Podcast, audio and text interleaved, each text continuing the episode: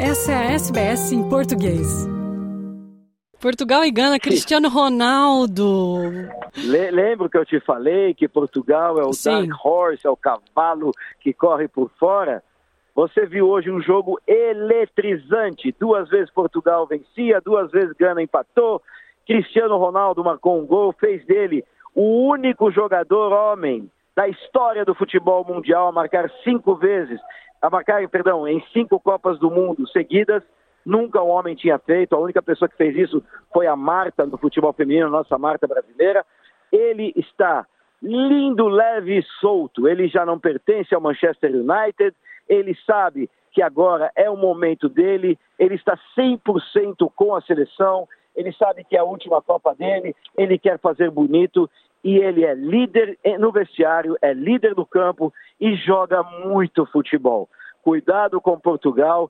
Gana não é um adversário difícil, me surpreendeu a fraqueza, de, a fragilidade de Portugal nos dois gols de Gana. Isso é um sinal muito importante. Repito, Gana não é uma seleção forte e Portugal teve dificuldade, mas Portugal jogou muito bem. Ainda não mostrou aquele futebol que faz dela uma equipe favorita.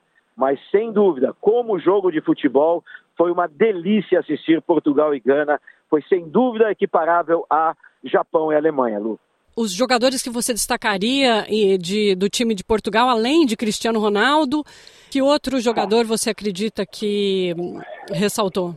O João Xavier, o jovem João uhum. Xavier e o Bernardo Silva, para mim, são gênios do futebol. Próprio Cristiano Ronaldo sabe que eles são capazes. E esse rapaz, Rafael Leão, hein? Hum. Esse rapaz, Rafael Leão, que joga no Milan, eu vou te falar, é hoje, para mim, um dos jogadores mais completos do mundo. Rafael Leão, anote esse número, esse nome, porque é um trator que está vindo e é o homem que vai ser a chave de Portugal quando o Cristiano Ronaldo deixar a seleção após essa Copa do Mundo. Então Portugal tem esses três jogadores, o Xavier, o Bernardo Silva e sem dúvida alguma Rafael Leão.